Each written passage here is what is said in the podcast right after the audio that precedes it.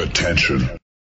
Das ist Postgame auf www.sportradio360.de. Denn nach dem Spiel ist und bleibt nach dem Spiel.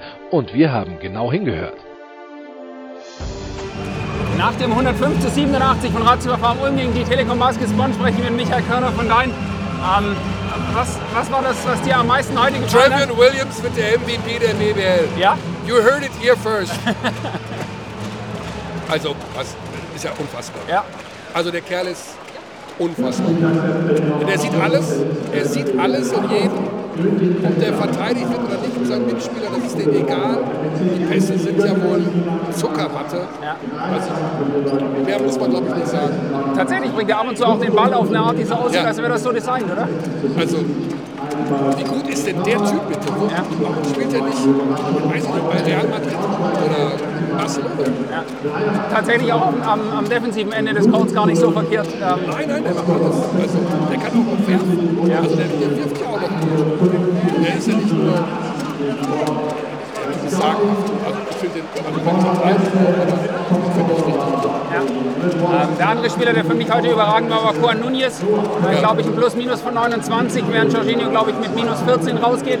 Hat er so ein bisschen von der, von der Struktur und von der Spielkontrolle her heute gewonnen für die Ulmer? Ja, ich glaube, mit am Ende sechs oder sieben Steals, ich weiß es gar nicht.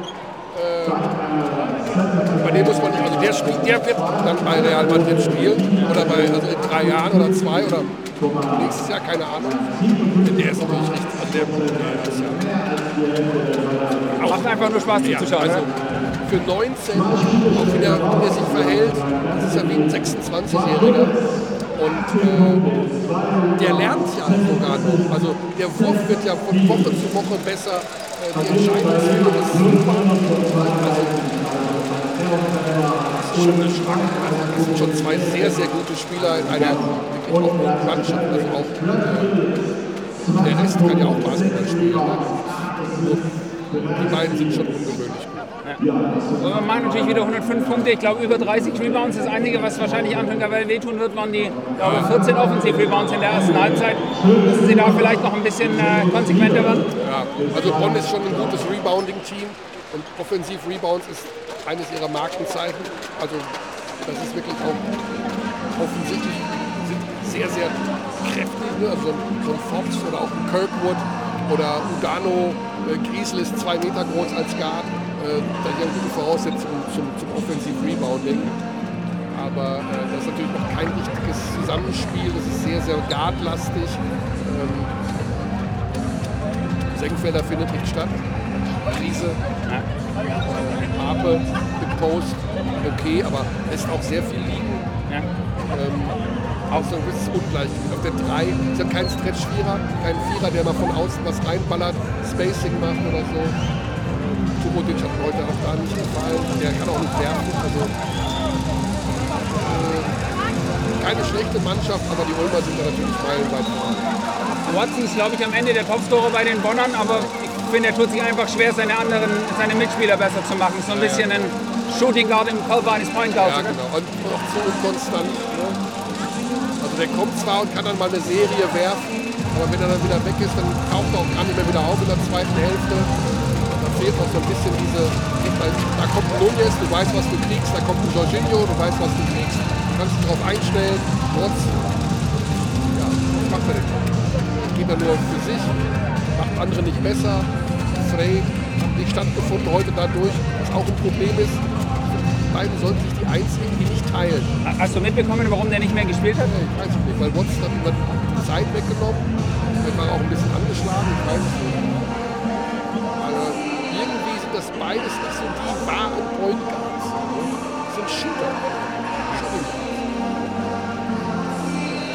Überraschung des Spieltags sicher die Niederlage der Münchner bisher. Ja, ich habe es gerade erst gesehen. Ah, du hast gerade erst gesehen. Okay. Dann frage ich dich da nicht zu deiner Meinung. Nee, ich habe vor 60 Sekunden gesehen. Also, Vielen Dank. keine Ahnung. Alles klar, danke.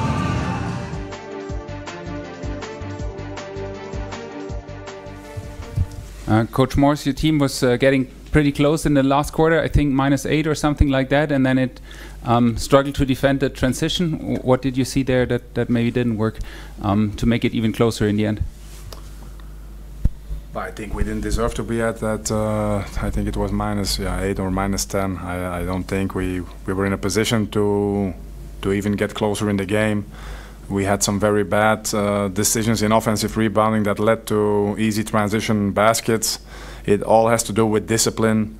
Uh, just like whenever we had a decent defensive possession where we allow a cut in the last seconds of the shot clock has also to do with discipline and focus and both were not there today not at the level to compete with this kind of opponent.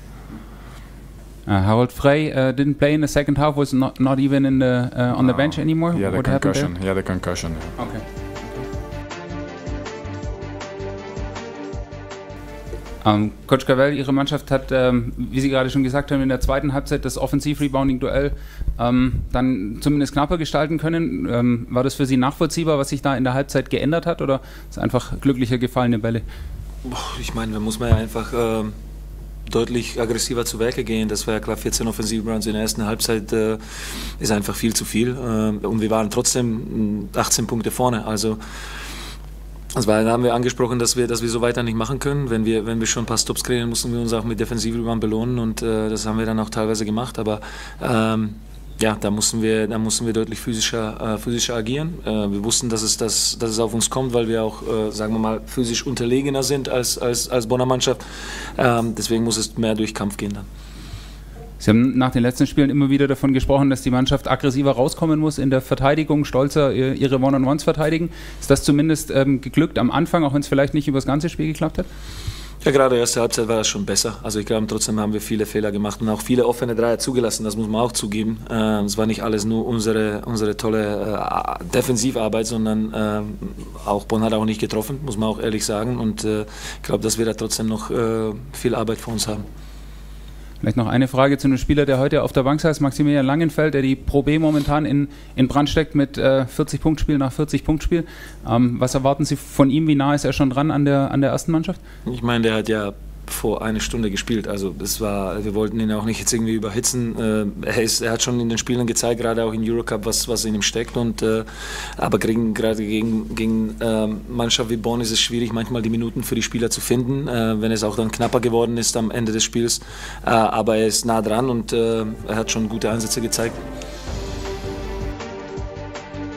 Das war Postgame auf www.sportradio360.de. Versäumen Sie nicht die Big Show, jeden Donnerstag neu. Oder Wir sind Dirk, unser Basketball-Special und vieles mehr. Und besuchen Sie uns auf Facebook unter facebook.com slash sportradio360. Folgen Sie uns auf Twitter und abonnieren Sie uns auf iTunes.